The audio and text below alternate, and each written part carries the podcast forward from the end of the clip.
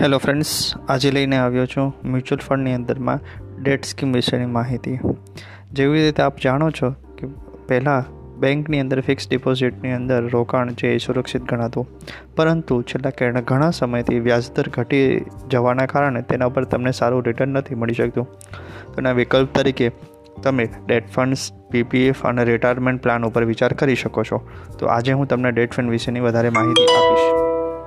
Date ફંડમાં રોકાણ કરવાથી લોકો અત્યારે ડરી રહ્યા છે ક્યોંકિ એક મ્યુચ્યુઅલ ફંડની અમુક સ્કીમમાં નુકસાની જવાને કારણે લોકોમાં ભયનો માહોલ છે. પરંતુ તમારે ભય રાખવાની જગ્યાએ તમે સાવધાની રાખશો તો તમે એમાં આસાનીથી સારું રિટર્ન મેળવી શકશો.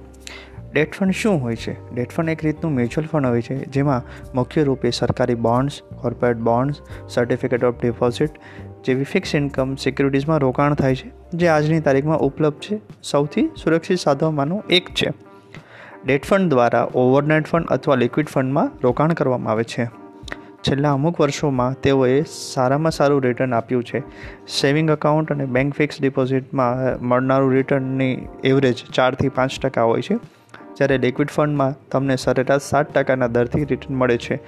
એની સાથે સાથે એની તરલતા છે લિક્વિડિટી માર્કેટમાં તમે રોજ એની એની વધઘટ જોઈ શકો છો. જે કારણે તમારો ટ્રાન્સપરન્સી પાક દઈ શકતા એક સારો ઓપ્શન છે. હવે, ડેટ ફંડ સારો છે એ કેવી રીતે તમે પસંદ કરી શકો તો એના પાંચ માપદંડ છે, જે તમને જણાવું છું. પહેલું છે, ફંડ હાઉસ ઉપર વિચાર કરો. રોકાણની સલાહ લેતા સમયે તમારે પોતાના એડવાઇઝરને પૂછવાની જરૂર છે. કે આપણે કયા ફંડમાં સિલેક્શન કરશું અને એ ફંડની અંદર મધ્યમ અને લાંબા સમયના બોન્ડ્સ એટલે કે પેપરમાં સારામાં સારા પેપર કયા છે? બીજું એ છે, ફંડની એયુએમ જોવું એટલે કે અસેટ અંડર મેનેજમેન્ટ મિનિમમ એક હજાર કરોડથી વધારે ફંડવાળું તમે ફંડ સિલેક્શન કરો, જેથી ફંડ મેનેજરની ભૂલો ઓછી થઈ શકે. ત્રીજું શોર્ટ ટર્મ ફંડ્સમાં કયું સારું છે? તો મની માર્કેટ ફંડથી તમે શરૂઆત કરી શકો છો. એમાં રોકાણની કંઈ સમસ્યા નથી. વધુમાં વધુ ડબલ અથવા તો ટ્રિપલ એટ રેટેડ પેપર્સ જ તમે સિલેક્શન કરી શકો છો. ચોથું, એકથી વધુ ફંડમાં રોકાણ કરો. એક જ ફંડની સ્કીમમાં રોકાણ કરવાથી બચવા માટે તમારે બેથી ત્રણ એએમસીની સારી બેથી ત્રણ સ્કીમ પસંદ કરી અને તમારે ડાયવર્સિફિકેશન કરવું જોઈએ.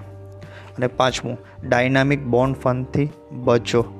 ડાયનામિક બોન્ડ ફંડની મેજર પ્રોબ્લેમ એ છે કે એની જેના પેપર્સ હોય છે, એની મુદત એટલે કે મેચ્યોરિટી ગમે ત્યારે ચેન્જ થઈ શકે છે. આમાં નુકસાન બી થઈ શકે છે અને વધારેમાં વધારે ફાયદો થઈ શકે એટલે કે સ્પેક્યુલેટિવ પર્પઝ છે.